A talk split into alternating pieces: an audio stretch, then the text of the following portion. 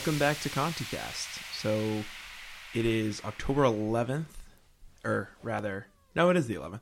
Uh, and we're going to get back into um, men's and women's hockey. Uh, I'm one of your hosts, Brendan Mahoney. I'm Anthony Smith. Thanks for coming back. It's it's it's been a while, but we're excited to get going because like the season's actually started. We got some we got a lot of news to cover. Brendan, what we got? All right, so getting right into it, we're going to start with a little bit of a women's recap. So the women have now played five games. Uh, I believe the first one was an exhibition uh, against Stonehill, so we'll start with that. So, Anthony, what do we think of that game? Yeah, I went to the Stonehill game, uh, first two periods at least. I thought we looked really good. One, Stonehill, not again the strongest opponent, but uh, number fourteen, Sammy Tabor, shows a lot of positive signs as a, as just a it's just a strong forward, like sniper. She had a lot of good moves. Uh, I remember there was this one time, I think Newhook fed her the puck on like maybe like a half one T or a half pass off of the boards, just fires it top shelf. It's just incredible. Um, she's only a freshman though, so it's it's going to be a while before she truly develops. She just kind of needs to get acclimated into the process. Um, but the other thing about Stonehill game is that Grace Campbell was proved as the as the starter for BC women's hockey, which I thought was really important. And so that was just kind of a good um, game for us to get going and shows what we kind of have. Question though, was there ever a doubt that Grace Campbell would be the starter? Because I thought I thought that was kind of hammered in. Was that was that up in the air? Do you think? Uh, I don't really know. Um, I mean, there was two or three goalies that was that were in question, but Campbell is the number one for now. Mm-hmm. Uh, cool. So after Stonehill, we had two games at Clarkson, uh, neither of which went our way, sadly. Um, Anthony, tell us a little bit about those games. Against Clarkson, they got a couple fast ones, maybe a few from Newhook. Um, but uh, Crowley post game said that what we saw was our compete level, and I kind of think that means that even though Clarkson came out slow as well, they kind of didn't really look to improve on that. They kind of they they look kind of complacent coming out of the gates, and that's really something she emphasized in the in the post game report. Um, but I did think they looked stronger in that first game than the second one. Once again, Newhook looked pretty good. Yeah, I watched uh, both of those games on replay on ESPN Plus, and I would agree with you generally. I don't think we necessarily looked bad. Um, I think like Clarkson was a really good team, so it was it was a good match. Um, but I think overall, yeah, there was definitely a problem uh, moving the puck, is what I noticed overall. Um, and when we did move the puck in like a faster, efficient way, it would end up being turned over. But again, I also think this is just stuff that has to be ironed out as time goes on. I don't think it's anyone's fault in particular, and you know, it is the beginning of the season, so there's definitely grace to be given with that. Yeah. So next we had Wisconsin. Brandon, kind of what happened in that one? Uh, so we had two games against Wisconsin this past weekend. Um, again, two losses. The first one was a lot closer uh, than we had in the second one. Grace Campbell put up a whopping 51 saves in game one. Anthony, put that into perspective. Yeah, so I remember, like, I remember in the NHL, like, we look at save performances. Like, I remember Juuse Saros had an insane, like, 50 plus save performance, and that was looked at as, like, beyond belief. And Grace Campbell did that in, in game one despite a loss. But I think that this speaks volumes on kind of the way she plays and how important she is to this roster. And that, but that was in game one. Game two, um, they had more of a tumultuous go uh, with like a 12-2 loss. Um, I spoke to Katie Crowley af- after the game, and she said that once again they they were um, they were flat out of the gates, which is hopefully something they can improve on. Um, looking forward. Yeah, and again, like I, I will give it give them a lot of credit. Like Wisconsin is by far leaps and bounds the best team in the country. So like it is important, no matter how bad the loss was, to put into perspective that that team is great. Um, and BC is very much still in like a rebuilding like move uh, in terms of their women's team. So you know, a 12-2 is not ideal, but I think that it's also important to put into perspective that Wisconsin is the best team in the country and in the first game, maybe not the second one, they put up a pretty good fight.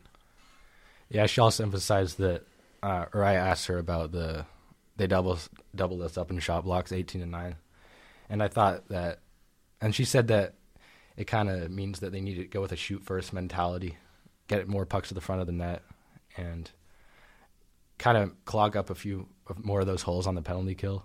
Uh, but she also said that this team is just going to get better going forward, and I agree with that. Like you said, Brendan, there was there's a lot of young talent on this team, and the more they can get acclimated against these these juggernauts in the Midwest and like the Wisconsins, the Minnesotas, it's gonna be it's gonna be good going forward. Yeah, and I mean, personally, I predict Wisconsin will be the eventual national champions again this year. So I think like again, just put that into massive perspective. But and who do we have this weekend uh, on the women's docket? uh, I think it's Penn State, right? Yes, I believe so. Okay. But um, Yeah, that's gonna be at three post uh, pre pre men's game this Friday. So look out for that one. yeah, actually, it, it is. I think it is Penn State. It's at two p.m. I Yeah. believe. Um, but yeah, um, I guess we can We're move on. on to the men's game. Yeah. Brennan, what happened this weekend? Um, well, what didn't happen? We had an outstanding game against the national champions, uh, reigning national champions in Quinnipiac University. Um, we could talk about this game forever. Anthony and I uh, both watched this game together, and it was a fight all the way through, and it was a great game. And yeah, I it guess was the, we'll- definitely the high point of the weekend, say the least. Yes, I, I would agree with that. I would agree with that. It wasn't the best weekend overall for the two of us, um, as I had a little bit of an illness and Anthony got injured, so it was a little bit rough. But this definitely made it um, a bit better. So let's start before we get into the actual individual periods and players. Immediate reactions. How did this game feel? Why did it feel that way? And how do you feel about this team? I just thought, like I said last time, that it was probably the most important opener we've had in the last five years as as this program, and just with like all the hype surrounding Quinnipiac and the banner raising and all the attention on the game and like how excited all the fans were. It was, I was, I really didn't know what was going to happen, but I thought we came out actually quick. I thought we came out strong. Yeah, I would agree with that. I guess we'll start um, with the first period. Start talking about that. Uh, one of the biggest takeaways uh, that Anthony and I both had is that the refs haven't changed. The refs still call an inabsorbent amount of penalties.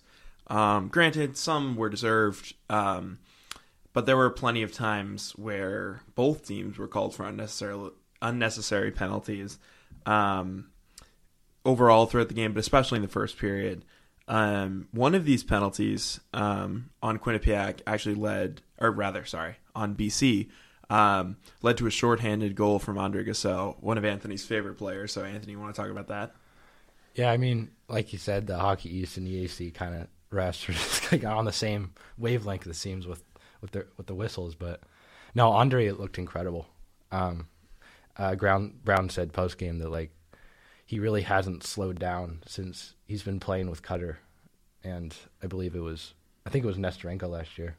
They put him on that top line um, close to the start of the Beanpot, and since then it's just been he's just been off the charts. And like you said, the shorthanded goal was just off the rush, incredible, low blocker, and it was really important, obviously, because only goal we scored in regulation. But kind of what happened after that? Um, then we sort of got into the second period. Uh, the second period was slow overall. Um, Greg Brown actually called it calm. Uh, he said that he, the, not only the period was calm, but also Jacob Fowler and his ability uh, to make you know a lot of saves and be unfazed. I think that that was my biggest takeaway from the second period is that Fowler would be able to make save after save after save and just jump right back up and keep playing hockey. And I think that it's really a special thing. Yeah. By the way, Jacob Fowler, this really needs to be his introduction into the into the BC like into the BC athletics light because this game really showcased his his talents in the forefront. And it really reminded me last year of someone like Devon Levi, just like like you said, Brendan. They're just seemingly unfazedness. I don't even know that's a word. They were unfazed by any shot that came to them or him. Yeah, I mean, Uh-huh. he's a very different goaltender than Devon Levi, but I understand. No, I get I, I get the sentiment that you're saying. Um, but yeah, no, I, I think that I mean he won goaltender of the week for Hockey East, correct? Yep. Yeah. So that's that's another thing to put into perspective. He won goaltender of the week. Cutter got co-player of the week with Lane Hutson.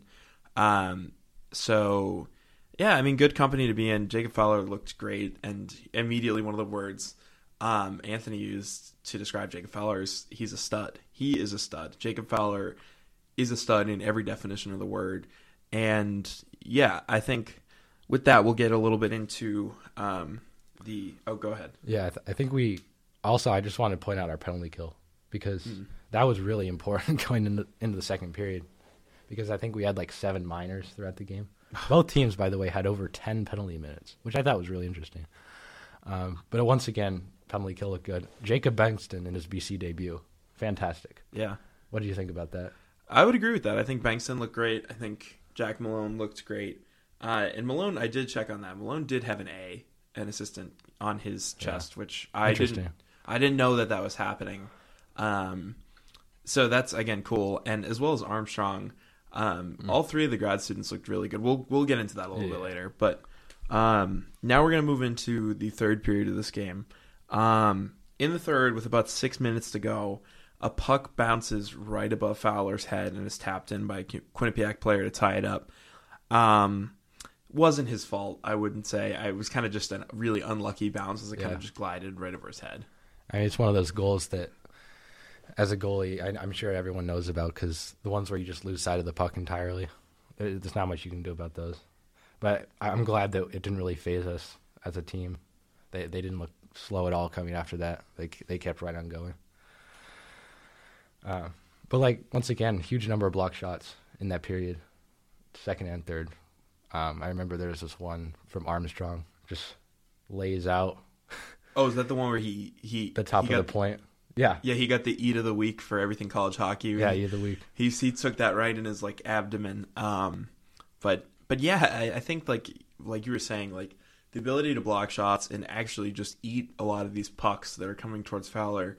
Even though Fowler played great and had a bunch of saves himself, it made it a little bit easier and a little bit lighter of a load that he didn't have to work on saving so many of these pucks because they were stopped before they even got to him. Yeah, I mean, also Greg Brown just said post game how important that is. Like, he says that there's no magic to it, just a lot of blood and guts, and I think that really speaks volumes on the buy-in for this team already. Looking to block all those shots on on day on game one, from from both sides, really. Yeah, and I think also that kind of builds on this narrative of like, I think a lot of these, um, a lot of commentators and a lot of people around NCAA hockey talk about how BC's talented, BC's star-studded, uh, which doesn't always imply, but in a lot of cases implies that we're not gritty, not willing to like, you know, play not play dirty, but get dirty and like you know do things that are not super easy. So I think this game definitely showed that that hey, we have all these stars, but we're not just gonna play like stars play. We're gonna play gritty and dirty and you know get down to it. Yeah, a bit like the, the Florida Panthers on their cup run last year. That's kind of really what. Yeah, the it, wasn't pretty, but it was effective, and I think that's an Yeah. important point um, to know. But yeah, so the third period ended uh, in a tie after that lucky bounce, and then went into overtime. Which, as BC hockey fans from the last couple of years, Anthony and I understand that overtime slash shootouts are not necessarily It's not our forte. not the strength of the team uh, in the past couple of years. So obviously, Anthony and I were both hesitant uh, when it entered overtime. But Anthony, tell us a little bit about what happened in overtime. Yeah, I mean, I thought Quinnipiac really. Um, I I kind of think that matches their really like their general style. They play a kind of a passive game uh, in the past, but in, in overtime that really was really a factor because they didn't show any signs of pressing forward. Really, they they were content with holding the puck behind the net, kind of getting players back, which isn't the most exciting thing. But there was a few chances um, towards the end. But Brendan, kind of what happened towards the end of that overtime period? Well, before I get to the end, Uh, Cutter had a really great chance at the beginning. Oh, he And did. He almost ended Yeah. ended overtime about what 15, 20 seconds in. Something I think that. Leonard and Cutter had both chances off the rush. Right. Yeah. Yeah. Yeah. Yeah. You're right. Uh, there were a lot of good chances on both sides, despite Quinnipiac playing pretty passively overall. But um, the game ended in a really cinematic way, uh, with Leonard charging up um, across the ice to the left side and then hitting Cutter. Um, for a goal with nine and a half seconds to go. Yeah, it's a beautiful snipe over glove side of Duplessis right there. Um, just really trademark from Cutter. Something that we've seen a lot of the times before, and we're glad that he did. Big players in big games. Yeah, yeah, I would agree with that. I think, um, I think it was a great goal. I think Quinnipiac was pretty content with about like a minute left to just letting it go to a shootout, which I'm not really sure why because I don't see them having won a shootout versus us. I don't know what you see about that, Anthony, but I don't think if I was them, I wouldn't have wanted a shootout, but they very much did. They were kind of hoping for that. I don't know what you thought, but Yeah, I mean, it definitely didn't look like they were looking to press forward again, like you said. Um, the shootout isn't the most exciting point of view from any hockey fan's perspective. Um, so I'm glad that obviously it ended like that. the thing the thing that I don't like about a shootout, a shootout's kind of exciting, but I don't like that it goes down as a tie for both teams. That's that's the thing that's not my not my favorite part about it, but because it almost feels like everything like the teams have both worked for throughout the game just like tie. I mean, this kind of goes back to what we were talking about before in the, the rule changes. Yeah, episode. ECH, yeah, yeah. in the the Beanpot last year shootout. Like nobody wants to see it end in a shootout. I forgot about that. Yeah, that was a Uh, good game. Northeastern clinches over Harvard, though. in the shootout. That was a good game though. It That was. a good game. but people consistently say they want five v five overtime until a winner. But I agree with that. I don't know if I want five v five. I like three v three because I think it like it it At least three v three. At least definitely three, three, overtime. three is better than a shootout. Yeah, yeah, exactly. Everyone says that. But but anyway, enough of our bickering about the style. But what kind of what are our major takeaways after this game, Brendan? Um, I think you know the biggest one that I immediately think of. We talked about it a little bit was that Jacob Fowler's him. He Yeah. is great and an upgrade from Benson and Dop and goalies of recent memory. Um, and again, I think that over the summer there was speculation about whether or not in like the first couple of games he would split minutes with Korek, which I didn't ever see happening. But but it was interesting because like I think having him play the whole game was good. And again, this kind of goes back to the idea that Anthony mentioned that like um, I believe you mentioned the first podcast that we didn't have an exhibition game, and that's kind of where like stuff like that is tested out in my mind. Like if we had an exhibition game, I probably would have let each goalie play a period, and just because it doesn't matter. Yeah. But I think like again having having to test this out not in an exhibition game and just right off the bat versus the defending champions, number two ranked at the time, is difficult. But he really held up. Well, it's funny you mentioned exhibitions because they actually just added one. Yeah, I know. I, I texted Simon Fraser on the sixth of January. So Yeah. hopefully that'll be a time when Korak and Musiala can get some minutes. Um, once again, it's going to be interesting with with the World Juniors. Fowler and Oh, Augustine wanna- are probably going to be the ones that that go there. So it's going to be important for us to to get some minutes for those other goalies. Uh, Yeah, I don't want to think about the World Juniors yet. That yeah, scares we'll me. focus on the present for now. but overall, the the officiating once again, I mean, they kind of just need to put their whistles away. A lot of sources said that. Just let the game flow a little bit better. But Brendan, what happened with the um, what happened with the Team USA line? Smith Pro uh, Leonard. Uh solid. I would say solid. Yeah. I think like Leonard by leaps and bounds looked the most comfortable out of the three of them. I think that Smith and Perreault are still getting used to it. And, you know, it's understandable. I think give it a couple more games, but I I would say if I'm Greg Brown, I'm not unwilling to change that lineup. I just think like, you know, in an ideal world, that's perfect. They play together. They've played together for a long time. But this is different. This is different hockey. It's not the dev team. It's not the USHL. So I think it's kind of important to like put that into perspective. I don't know what you think. Well, I just think it's interesting because Leonard obviously looks like the most physical, physically ready Yeah, of yeah. of the three, just based on his his stature. But like you said, Smith and Pro are going to need to take some time. Um, it, this stuff doesn't happen overnight. Once you get once again, the junior game is entirely different than the NCAA game. So, if they, once they can get minutes against these weaker opponents coming up, maybe this weekend and next, it's going to be good for them and their development, really. Yeah, yeah, I would agree with that. Um, but and yeah, we mentioned the grad students played really well. Um, and I think it's like not only do they play well, but it's also just like the leadership. It's like we have think about it, like how many the average age on our team is probably like 19 years old. Like Well, I saw he was one of the youngest in the country. yeah, So I remember like there was a graphic. I don't. I don't know what it was, but I, I, I you showed it to me, yeah. yeah, But like it's important like to recognize that like you know, it's kind of important to have some of these like 23-year-old players out there that are just, you know, when you think about it, it's really not that big of a difference like 5 years between them and like someone like Will Smith, but but it is. It is a big difference and it's an experience gap and it's like someone like um Jamie Armstrong has played 4 years of college hockey before this. Well, so so it's like, so is Malone. so is Malone. Yeah. Yeah. yeah. So it's like it's important to kind of put that into perspective. It's like these guys have a lot of experience and can offer a lot to those younger guys. But yeah, And this weekend we have we have Long Island University on the docket. F- Friday, 7 p.m. What We what will we be expect? Yeah. What can, we, what can we expect from this, Brendan? Um, so before we get into like the specifics of this actual game, I'm going to talk about Long Island versus Penn State this past weekend.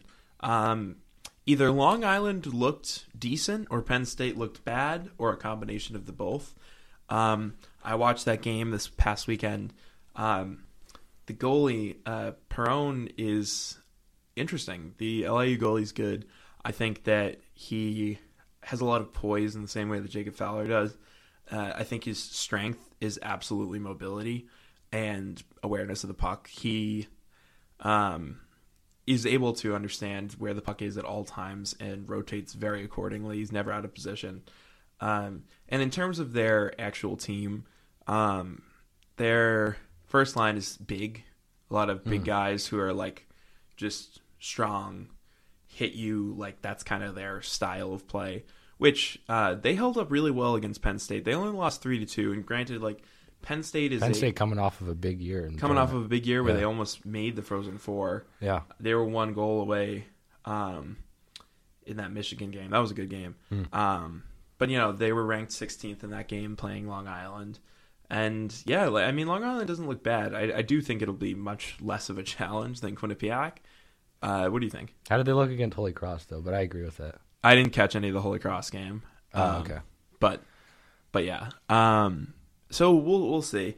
I think But I mean, that was like big big game for them. LIU like East Stage game day. Like Oh yeah, I forgot everything college hockey was there. Yeah. yeah.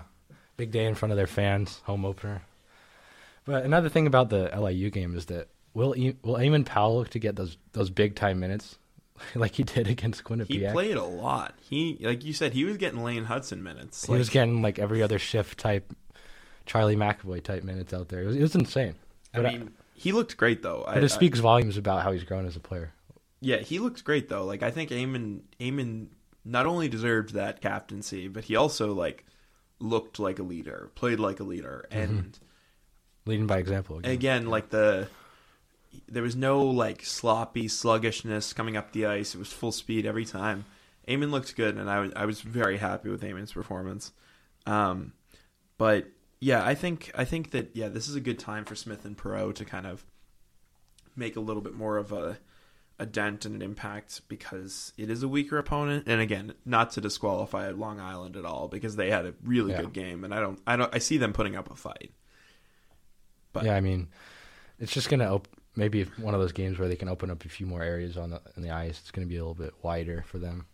And Yeah, they're not they- going to have that Quinnipiac defense that's really smothering. And like you said, like I remember one of us mentioned that like three v three overtime would be kind of one of our strengths against them because we can operate more with open ice rather than all these condensed um, forechecking or whatever. So hopefully that works. Um, but in other NCAA news, there's big opening weekend ranked matchups We watched a lot. coming out of everywhere. We Brendan, have- kind of what happened this weekend. Yeah, we didn't have much else to do, so we Yeah. had football on one TV and NCAA hockey on the other. Maybe maybe it's a sad life that we live, but it's a good one. Um, so yeah, we watched a lot of games. Um, Denver looks godly. Um, they rolled Fairbanks twice, right? Yeah, Probably, yeah. uh, I think it was twice. Um, what did you think of that game? Yeah, I thought Jack Devine looked strong. Um, Zeev d- with his, in his debut again, coming out of the U.S. program, looked just like a really strong defenseman. Denver's going to be like a top five team probably in and out of the season consistently. Yeah. Uh, we also had Michigan and Providence, big ranked matchup. That was a good two game set. It- oh, yeah, two game set. Did uh, who, who did Michigan drop the first one? Michigan dropped the Oh, first yeah. one, and then as Providence, we thought Providence was gonna. Um, by the end of the third, like with five minutes left, we turned it off because Providence was down by two goals, but they brought it back and they only lost five four in the second game. Providence looked really good. They were just voted. Oh, they came back. Yeah, yeah, yeah. They almost they almost stole that second game. Um, they looked good, and they were voted on NCAA's NCAA, NCAA hockey's uh, Instagram as the like favorite or best team of the week uh, for this past weekend. Um, which I don't know if I agree with, but Providence was. yeah, Oh wow. Providence was. Um, they looked good, and it's like Anthony and I talk a lot about Svedback. Svedback is, ugh, I don't know, he's incredible. And ooh, Anthony, tell us about what you think Svedback has in terms of being successful for a college hockey goalie. I like his movement. I think I think he has good command of the post. Um, he's not really a guy that maybe looks to go out and play the puck, shoot it to his D man or whatever, but he has good command of the goal. He's a big dude too. He is a big guy, Yeah. definitely over maybe like six three, six four. Yeah, and big goalies, with the exception of Devon Levi, seem to do really well in the Hockey East. Uh, if we look at Merrimack's pairing of goalies, Ollas and I cannot forget, I cannot remember the other guy's name, uh, but they have two big goalies. Um, Yeah. The guy uh, Gibson for Harvard, yeah. Gibson, Gibson's big. Uh, is he back this year? Do you know? not sure, but we also got Semptimphelter again, Oh yeah, Semptimphelter. BC's nemesis. I mean, he's in he's off in Arizona. now. Arizona State, ex Northeastern player. Yeah, But so, some another interesting player on Michigan is kind of maybe like one of those double edged sword type players. Frank Nazar. yeah. I First game didn't look so good. No, uh, I I think that like Nazar looked sloppy, and it was like you know it's it's nerves, it's jitters. Like think about it, he only played how many games last season? Probably 10, Well, he 12? played less than a quarter. Of yeah, them. something like that. Yeah. So it's like he you know, and he's the majority of the minutes he got were like in the tournament. Like his like Yeah. opening to NCAA hockey was like in the tournament. So it's like that's not really a fair judge of everything, but. You know, he looked kind of rough in the first game. I think just a little out of place. Kind of funny enough, the same way that Bedard looked last night in his debut with Chicago, kind of just like tripping over himself, like just nervous. And it's like it happens. Like I, I, I understand. But Nazar turned that around the second game. I mean, but he also got like two goals in like two minutes in the second game. yeah, so that was yeah. crazy. He he looks good in the second game. So it's like those nerves are gone. Um, Michigan State had a uh, had a pretty has a good sweep against Lake Superior State. What, what happened in that one? Um, Augustine still looks good. Um, Augustine unsurprisingly, uh, that's another important thing. We'll see him in a couple weeks on that double Michigan State matchup. And yeah, Red Savage. Two goals Yeah, he looked two good games. too. Wow. But uh, yeah, we watched some other games, some random ones. We We, got watched. Lowell against Alaska Anchorage. Uh, yeah, it was streamed on YouTube. it was a little bit, little sketch. I mean, it was a pretty flat game. It was a flat game. Lowell Lowell looked- looked okay. It looked- Um, We kind of have to report it as Hockey East. It's, it's yeah, and other hockey s- games. Um, UConn played a two-game set against Colgate. Uh, they looked okay. Matthew Wood is truly the only bright spot on that team. He looks great. Um, uh, UMass played AIC. Um, AIC uh, is a pretty decent team, but UMass looked really good. They put up five goals. Um, so yeah, it was it was it was a really good weekend to start college hockey. There were games upon games upon games. Uh, did uh, Minnesota play, or if they did, it was an exhibition, right? I, don't think Minnesota played against someone. I, I saw Oliver Moore had a an insane snipe. I think it was an exhibition though. I don't know if it was an actual game. Yeah, it doesn't matter. Yeah, it's yeah. He's going to be a strong player. Pay attention to Morris eleven throughout the whole year. But yeah, uh, this w- this week has been good. Uh, we're going to look to keep going against Long Island on, on Friday at seven. And uh, until then, take care, everybody. yeah. Thanks for listening. Conti Cafe.